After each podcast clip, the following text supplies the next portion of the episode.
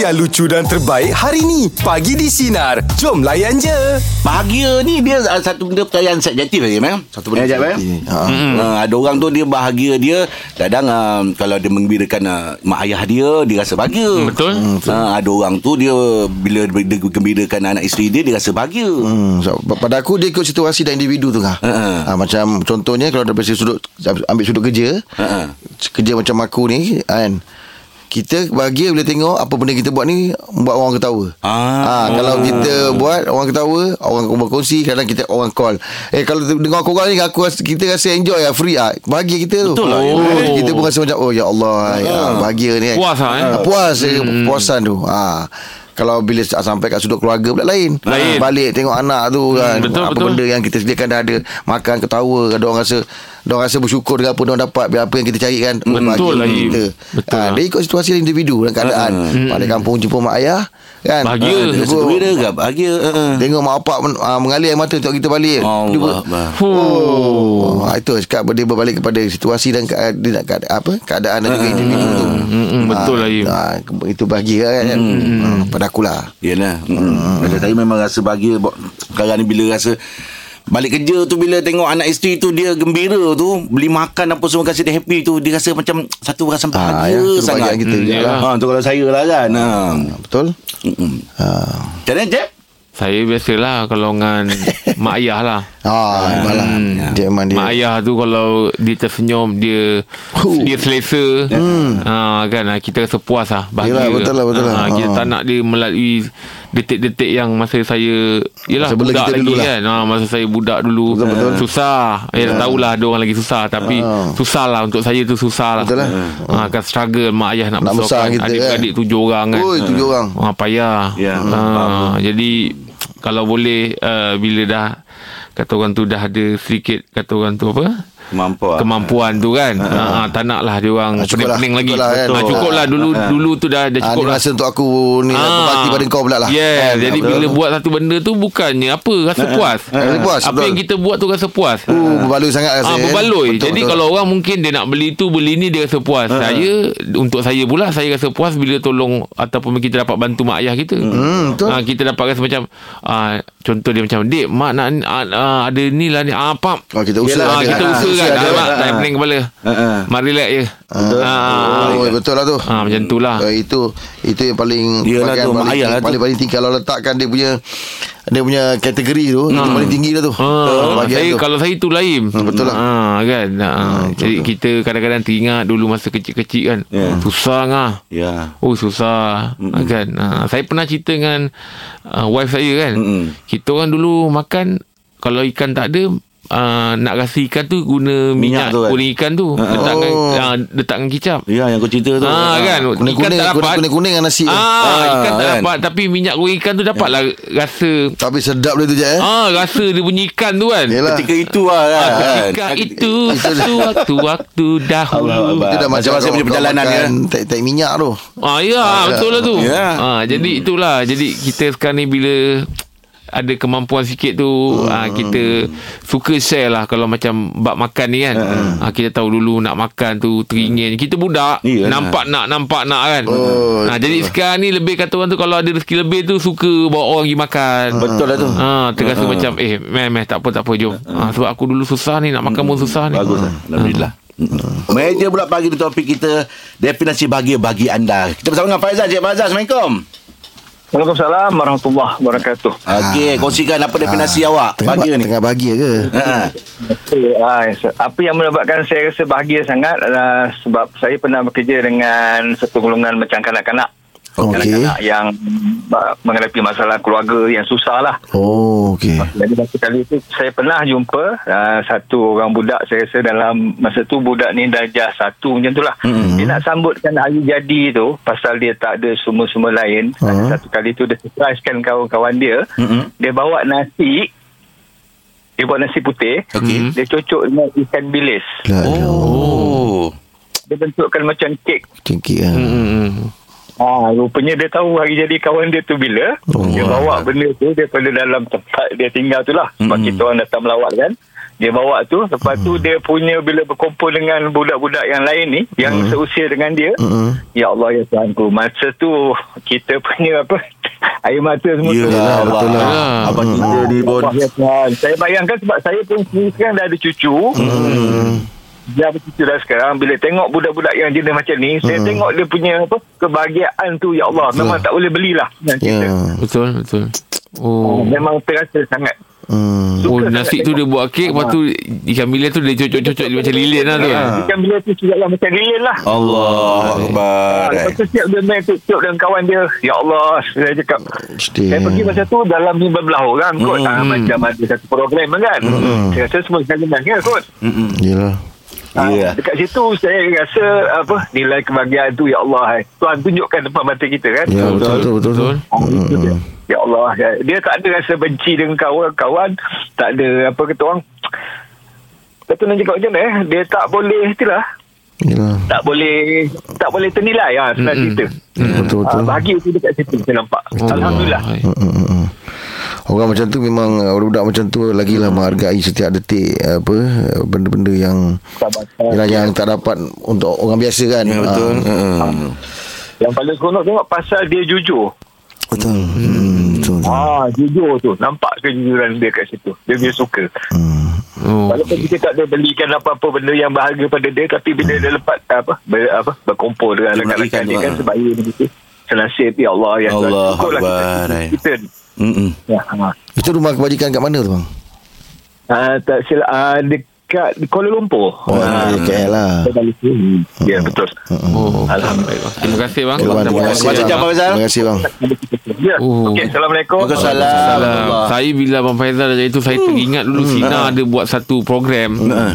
Time tu dekat area Sungai Buloh Hmm. Ha, kan bulan program bulan puasa saya pergi lah rumah rumah, rumah anak yatim lah tu. Oh ngah saya tak boleh ngah bila duduk situ ngah saya tengok budak-budak tu Uish Ya. kita terasa macam satu tak tahu lah nak, nak describe tu macam mana kan kita tengok kan bila kita tanya kita tanya penjaga dia ni kenapa ni kenapa ah Ya. ah, kenapa dia masuk Pasal sedih hibur tu. lepas tu ada seorang tu pula dia cakap Uh-uh.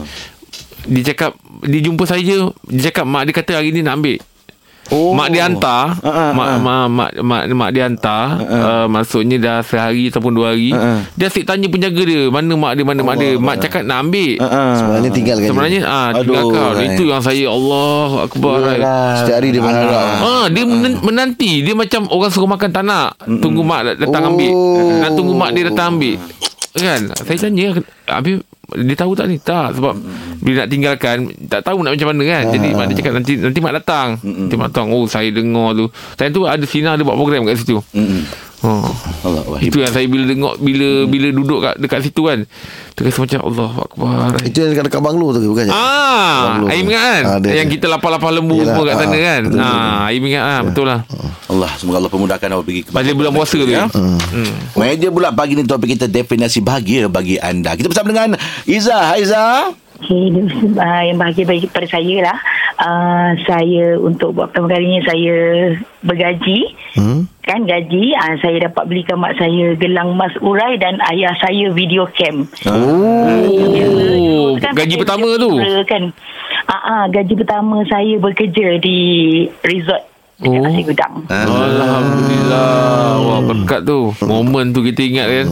Sebab orang selalu cakap kalau pesan kita gaji pertama kau mesti kena Ah. kawan tua tu. Yelah. Nak berkat tu. Betul-betul. Ha kan, keberkatan tu. Beli belikan ayah apa tadi? Video cam. video cam Ayah dah buka production sekarang. Yelah, Untuk dulu memori lah. cam. Yelah, yelah, Dulu kan nak rekod. Bila orang datang cucuk kat TV. Ah, ni kita Ah, yeah. TV lah. Oh, dahsyat. Video cam memang 4,000 seronok tak je dulu.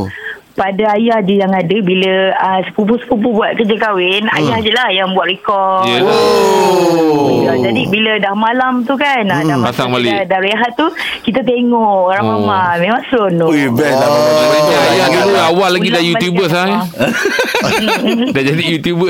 tak ada YouTube lagi. Memang seronok Dia tak dekat-dekat punya lah Memang nasib engkau Yelah lah. betul. Ha. Betul tu. Real, real. Oh, konten eh. Kenangan kan Tapi itulah sayang Bendanya semua dah dah lama kan. Yelah, betul, betul. ustaz. Jadi dah apa dia Dah punya lama lah. tu semua dah mm, anai-anai. Yelah. Tapi barang tu mungkin musnah, ingatan tidak. Itu. Ah, sebab Ah, tahu betul. masih ingat lagi tu momen tu kan. Ah, Sampai dah kita dah 40 tahun ni. Betul? Ah, boleh ingat lagi. Oh, terbaik Zaza. Okey Zah Terima kasih Zah Oh, saya kalau cerita gaji pertama memang saya ingat lah. Yelah. Saya belikan mak saya mutiara dulu. Oh Suruh Ken lah member saya tu. Ah, ah, ah. Ha, dia dia kan duduk Sabah kan. Ha. kita pula kerja airline kan. Ha, jadi memang kirim lah. Gaji pertama memang belikan. Uh-uh. Uh, Untuk orang suka mutiara, kan. mutiara. Bila balik tu rasa puas tau. Yelah. Mak kita nak benda tu kan ha, Mak kita teringat Eh dek Kita pula kebetulan ada kawan Member kita Sabah Sarawak kan ha, Jadi kirim dia orang Wah tu balik lah mak Oh puas lah kita Dia punya puas tu Yelah, yelah. Oh dia tak tahu nak cakap apa lah. Kita tak sabar balik Nak tunjuk dia tu betul. ha, Mak ni mak Pasal ha. kau dah plan pada awal kan Yes. pada awal sebelum dapat gaji dah fikir aku dapat gaji mesti nak beli Betul. untuk mak kan. Allah. Ah, Kalau kerja pertama Masa kerja kerja kerja kerja, kerja kontrak tu lah Ha. Cik gaji 300 je Ha. Balik pergi makan dapur Oh terbaik air Air botol tu Ah, yelah. Orang tua kan nak beli kan Memang susah Yelah, tu lah. yelah, yelah. Jadi kita beli balik Apa yang dia susah nak beli tu Betul. Air botol Dua, dua botol Oh, Apa boy. lah, Macam-macam lah Yelah, yelah, kan, yelah. Balik ha, Lepas tu nak pergi kerja balik Belanja tak cukup Minta balik mak Bawa lah botol beli tadi tu Dah dah habis dah Okey, jom. Meja pula pagi ni topik kita definisi bahagia bagi anda. Okey, Abang Bet, selamat pagi. Okey, definisi dia macam ni kan. Ha-ha. Kita dulu masa apa kita kerja, ah masa kita kerja, kita cukup bulan kita bagi kat mak bapak kita kan. Betul. Lepas tu bila kita dah bila saya dah eh, amat Isya dalam 61 Okey. Jadi kita berhenti kerja Lepas tu anak-anak bagi kita dekat kita balik. Betul. Saya fikir Eh dulu aku dah bagi kat mak bapak Ya. aku Ini anak pun bagi. Bukan kita minta kan. Hmm. Tapi ah, anak bagi Anak anak ada empat orang Seorang bagi seorang 200 200 setengah apa semua. Eh banyak rasa ni. Ya betul lah tu. Alhamdulillah. Sebab apa bila kita anak-anak bagi kat, kat kita macam tu besok dia orang pun dah ada anak macam tu juga dia kitaran macam tu rotation tu Macam abang, ah, mak ayah ada lagi bang? mak, mak abah abang dah meninggal lah Oh jadi okey. dulu macam penghidupan kita susah lah saya suruh balik Mm-mm. jadi kita nak belajar boleh tapi untuk uh, apa makanan harian tu susah sikit lah macam Mm-mm. kita cakap lah Mm-mm. apa kita letak apa ikan tu uh, minyak ikan lepas tu letak kicap apa semua Mm. ha, itu yang kita dah pernah lalui kan Oh. tapi memang memang sedap lah kan Yelah betul Betul Ha, hmm, ya. Bila zaman beralih, lepas tu makanan pun dah dimodify macam-macam kan. ha, dimodify Banyak yang viral lah bang. Ah, banyak viral apa semua. Dulu kita tak ada viral. Yelah. Kalau Dulu bila orang tua kita bagi makan itu, itu saja no comment. Hmm, Tapi betul. anak saya ada anak saya kecil yang darjah 6 tu, standard 6, perempuan, Hmm. Balkis. And then, dia akan komen, oh dia nak itu, dia nak ini kan. Sebab apa? Viral, makanan dah Yelah. dimodify apa Ah, semua ah. kan. Zaman kita tu, orang tua bagi ikan dengan kicap, itulah. Pun bahagia Betul. bang. Eh? Ah. Oh, Tapi kita bahagia lah kan. Yelah. Yelah. Ah, ah. anak hormat uh, mak bapak mak bapak pun ambil pendapat dia orang apa semua kan Hmm. ha, macam tu lah apa yang saya alami tu Alhamdulillah lah setakat ni anak anak saya bahagialah dengan Alhamdulillah. Alhamdulillah. Oh, dia. Okey, Abang Bet, terima kasih ya atas perkongsian pagi ni ya. Oh betul lah Mengimbau lah eh hmm. Mengimbau ah, Itulah tu itu, sendiri. itu yang kita cakap tu Tak rugi kita berbakti dengan orang tua Iyalah. Nah kan nah, Satu hari nanti kalau umur panjang Kita pula tua Betul. Ya. Nah kan nah. Lepas tu doa orang tua tu setiap hari ada untuk kita. Betul Allah, jangan lupa benda tu. Ha. Hmm, Tapi Angah dulu ingat- Seingat Angah dulu Kalau time-time Oh Angah tak pernah Yelah mana? Angah, Angah dah pernah cerita kan Ha, ha. Dulu dari segi Masa Angah kecil tak, tak, tak, tak susah lah Ha, ha, Nak dia- makan apa semua dapat kan Betul. Pasal mak saya meniaga. Ah, yelah, ha, daripada yelah. kecil kan. Kita ada meniaga kantin apa semua. So untuk makan tu tak ada masalah insyaAllah. Hmm. Yelah. Yang besar macam ni ni. Hari Rabu macam biasa ya kita ada segmen Himat Nasihat dan pagi ni kita bersama dengan uh, Puan Nurul Hafizah binti Asas selaku rakan kongsi utama firma Guaman NHA. Macam pagi ni kita nak berkongsikan tentang uh, apa ni? Tentang perundangan ya. Undang-undang kerja Ha, undang-undang kerja. Berkaitan kerja lah Ha, Assalamualaikum puan selamat pagi. Salam. Sehat? Sihat, Alhamdulillah. Alhamdulillah, syukur. Lain sana semua okey puan ya? Dengar, dengar, dengar. Ah okey puan. Okey untuk soalan yang pertama ni puan ya. Nak tanya apakah yang perlu pekerja tahu tentang uh, kontrak kerja ni dan adakah penting untuk membaca semua kontrak tersebut? Apakah yang perlu ada dalam kontrak tersebut? ah kontrak kerja ni. Kalau jalan oh, tiga soalan eh. Ah. Ya, apabila kita dapat yang pertama eh, soalan dia adalah uh, adakah kita perlu membaca kontrak kerja? Ya, pertama kita mesti membaca semua benda lah semua kontrak.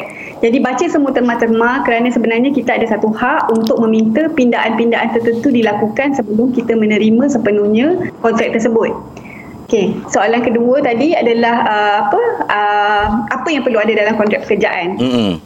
Sebenarnya uh, walaupun tak ada konsep pekerjaan, kita ada akta-akta yang uh, yang mengawal majikan lah kan untuk uh, untuk memberikan uh, manfaat tertentu seperti cuti, uh, cara nak berhenti dan sebagainya. Mm-mm. Tapi um, kontrak juga diperlukan kerana kadang-kadang ada tempat kerja yang dia tak boleh nak bagi kerja 8 jam.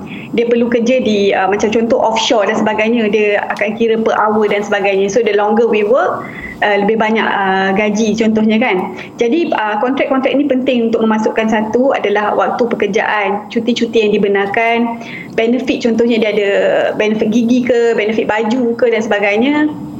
Dan uh, apa yang paling penting adalah uh, skop pekerjaan tersebut dimasukkan. Skop pekerjaan ni adalah penting sebab nanti kalau dia bagi satu kerja yang uh, kita tak sepatutnya buat ataupun uh, kerja yang kita uh, sepatutnya nak tu ditukar-tukar dalam tu. Jadi yang ni kena uh, check dengan betul lah. Skop pekerjaan kena dimasukkan dan uh, kemudian uh, terma-terma bagi uh, pemberhentian kerja ataupun uh, apa kita panggil probation kan? Hmm. probation? Dan uh, probation tu kita kena tengok lah. Kadang-kadang probation dia kata dia boleh berhentikan 24 jam dan sebagainya.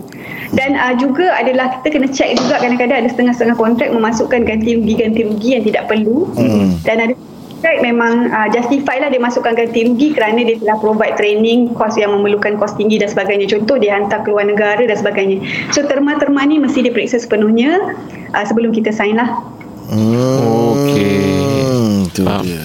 Macam katalah kita yang kita kerja tu memang tak ada kontrak puan. Kita boleh minta ke atau macam mana puan? uh, kita boleh minta itu memang hak kita lah Ah.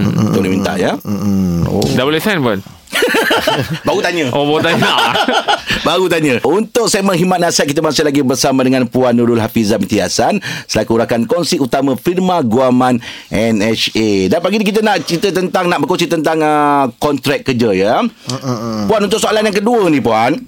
Soalan ni macam ni, jika di dalam kontrak tersebut sudah tertulis uh, ter, sudah tertulis kalau berhenti kena bayar 26000 tapi selepas beberapa bulan saya langgar kontrak terbabit dan saya berhenti kerja. Adakah saya perlu membayar RM26,000 tersebut atau ada cara lain? uh, apabila dalam sesuatu kontrak dituliskan RM26,000 ni biasanya dia dipanggil liquidated damage iaitu bila berhenti je terus automatik kita kena bayar Ha-ha. okey Uh, dan uh, soalan tadi selepas beberapa bulan saya berhentilah katalah kontrak ni 2 tahun saya berhenti dalam 6 bulan. Biasanya uh, terma-terma meminta wang ganti rugi ni adalah tidak sah kecuali di, uh, majikan telah mengeluarkan kos yang sama untuk memberikan kita latihan dan sebagainya. Oh. macam saya kata tadi dia pergi overseas uh, ataupun uh, training guna mesin dan sebagainya dan uh, majikan keluarkan kos flight hotel uh, dan sebagainya yang ber, yang berjumlah 26000 maka majikan tadi boleh menuntut semula dalam kontrak tadi. Tapi ada juga kontrak-kontrak merepek lah yang memang masukkan sahaja tapi dia tak ada bagi apa-apa pun Mm-mm. jadi kontrak sebegini boleh dilawan Cuma apabila kita sign tu kita check ada klausa sedemikian kita kena tahulah daripada awal adakah dia akan provide kita training sebanyak 26000. Hmm. Jadi mengetahui risiko tersebut jadi kita tak adalah sign satu kontrak ataupun uh, terima pekerjaan tersebut apabila kita kena bayar 26000 kalau berhenti you kena bayar. Biasanya saya tengok uh, syarikat-syarikat yang um, tidak tentu hala lah kita panggil kan? Dia uh, mem- meletakkan satu-satu harga ni untuk mengugut pekerja-pekerja daripada berhenti. Dan sebenarnya uh, kalau lawan pun mereka tak boleh kuat, kuat kuasakan klausa ni. Sekiranya tiada bukti yang mereka telah mem- memberikan sesuatu uh, dengan seni- nilai sedemikian. Hmm. Ada tak situasi tertentu yang membuatkan kontrak itu terbatal? Secara sendirinya? Okey, uh, uh, yang boleh membuatkan kontrak terbatal ni ada uh, beberapa lah contoh uh, katalah semasa kita sign dia kata 26,000 akan provide satu training tapi dia tak provide langsung. Setelah dah dua tak ada.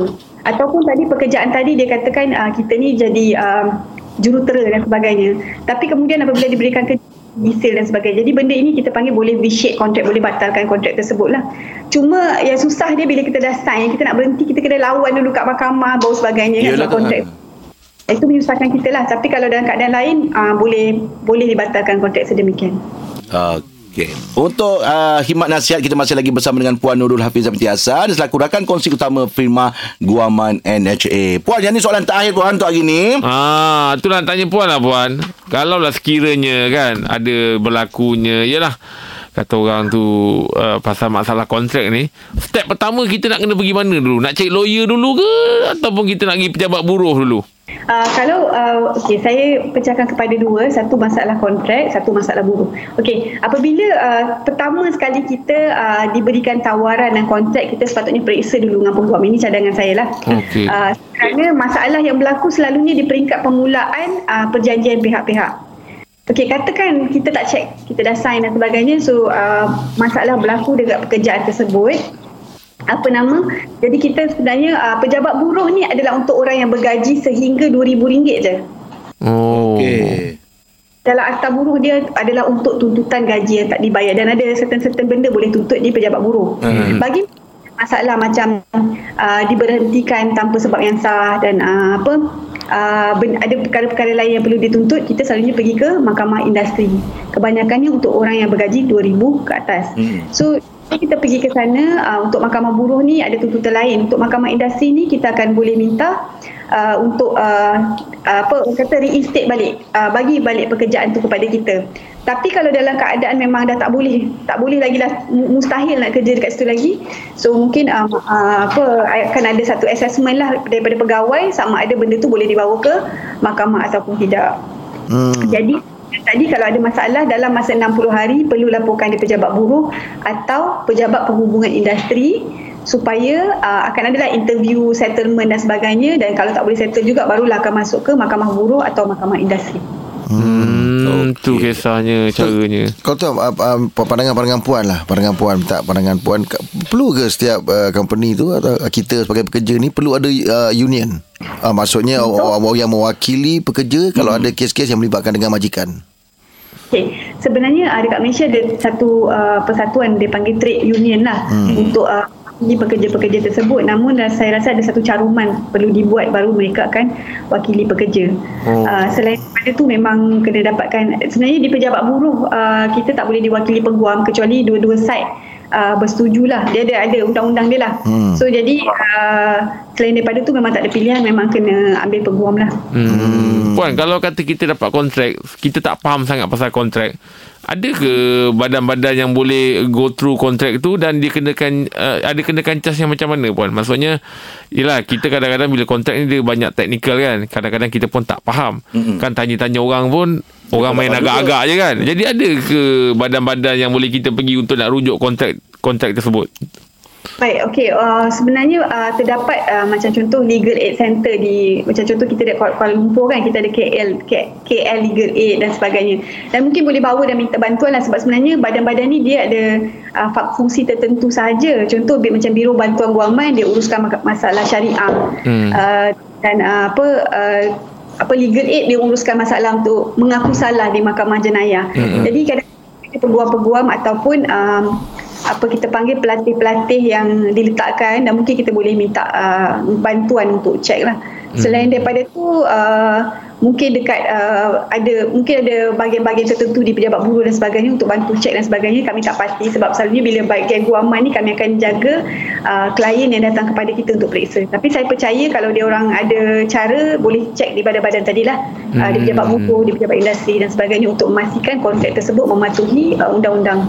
Oh, tu Okey. puan punya jawapan tu senapas tu. Ya. Senapas tu confident Yelah orang yang confident Dia senapas Sim Yelah Ah. Puan tahu soal jawapan tu Ah, dia, Ah. ah. dia breeding tu kadang-kadang dia terberhenti Dia ber- berfikir Tapi puan tu senapas tu Kita bagi berapa hal? Berapa nak bagi? Kau buat lawak Taklah prestasi lah Bukan hal tu. Prestasi tu. Ah, Makan penuh lah Makan penuh. Makan penuh. Lah. Maknanya kita akan jumpa lagi minggu depan. Puan terima kasih banyak Puan ya Untuk perkongsian pagi eh. ni ya Puan. Tapi tuan nampak cantik hari ni puan. Ah, kuning gitu. Pagi ni saya confuse juga. Uh, uh, uh, saya dengan matahari mana yang keluar daripada tadi? Siap. Lain. Dia bagi pikat lain lain. Sebab dekat sini Dekat sini mendung Gelap Okey Puan Terima kasih Puan Jumpa Terima kasih, lagi. Assalamualaikum Ah, biar gua-gua, Puan. Alright, Teruskan bersama kami Pagi di Sinar Menyinari hidupmu Layan je Dengarkan setiap hari Isnin hingga Jumaat bersama Jeb, Rahim dan Angah di Pagi di Sinar bermula jam 6 pagi. Sinar. Menyinari hidupmu.